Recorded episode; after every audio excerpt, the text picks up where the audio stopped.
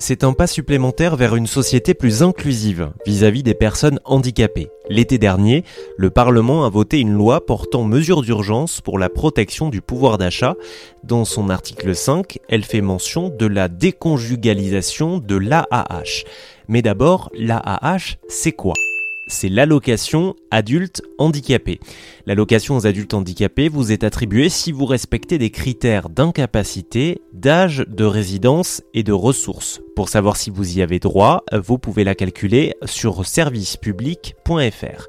Pour le taux d'incapacité, il doit être de 80% minimum et ça, c'est la CDAPH, la Commission des droits et l'autonomie des personnes handicapées, qui peut vous le dire. S'il est inférieur, il faut que cela impacte votre accès à l'emploi. Pour l'âge, il faut avoir au minimum 20 ans ou en dessous si vous n'êtes plus à la charge de vos parents, résider en France et aussi ne pas atteindre un certain palier en termes de revenus annuels. 11 480 euros par an maximum pour toucher la AH si vous vivez seul, 20 000 euros si vous vivez en couple.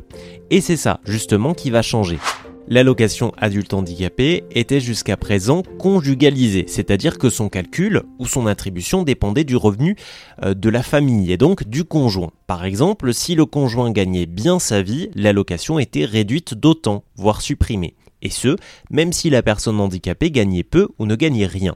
Les associations militent depuis des années pour dire, à juste titre, que faire dépendre une allocation du revenu de son conjoint est un frein à l'indépendance des personnes handicapées. Lors de la dernière campagne présidentielle, une jeune femme du nom de Lucie Carrasco avait directement interpellé le candidat président Emmanuel Macron. Je, vais me marier dans quelques mois et euh, voilà, demain si je l'épouse concrètement, je vais devoir faire une croix sur mon allocation adulte handicapé de 900 euros. Que me conseillez-vous? Est-ce que j'écoute mon cœur et je me marie, mais je deviens un boulet qui, en plus d'être dépendante physiquement euh, de mon mari, je deviens euh, dépendante financièrement Ou est-ce que je conserve ma, ma dignité de femme et mon indépendance Choisissez l'amour. Aujourd'hui, ce qui est vrai, c'est que quelle que soit la prestation, c'est qu'on regarde votre situation familiale. Et donc, ce qui est vrai, c'est que ça crée une situation aberrante pour les personnes en situation de handicap. Donc, on va le bouger. Vous l'avez entendu, Emmanuel Macron avait répondu par l'affirmative et aujourd'hui nous y sommes avec le vote du Parlement.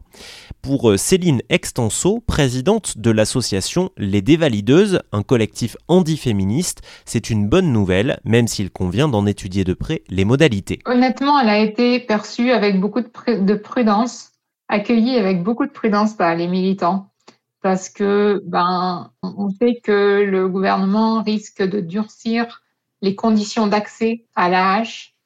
Alors sur un autre plan, ça, sera peut-être euh, d'autres critères euh, euh, qui feront que peut-être moins de personnes auront accès à l'AH de base. Évidemment, après toute cette mobilisation, on est très content que, que ça soit fait, que ça soit acté, mais on reste vraiment très prudent et très mobilisé la lutte est loin d'être euh, finie. La mesure devrait entrer en vigueur au plus tard à l'automne 2023. Plusieurs associations comme APF Handicap appellent le gouvernement à la mettre en place dès le mois de janvier et à être associé aux discussions autour de certaines modalités. Le gouvernement parle notamment de la mise en place d'une option permettant à la locataire de choisir l'ancien ou le nouveau régime suivant celui qui est le plus avantageux pour lui ou pour elle. Toutes les infos sont à retrouver sur rzn.fr.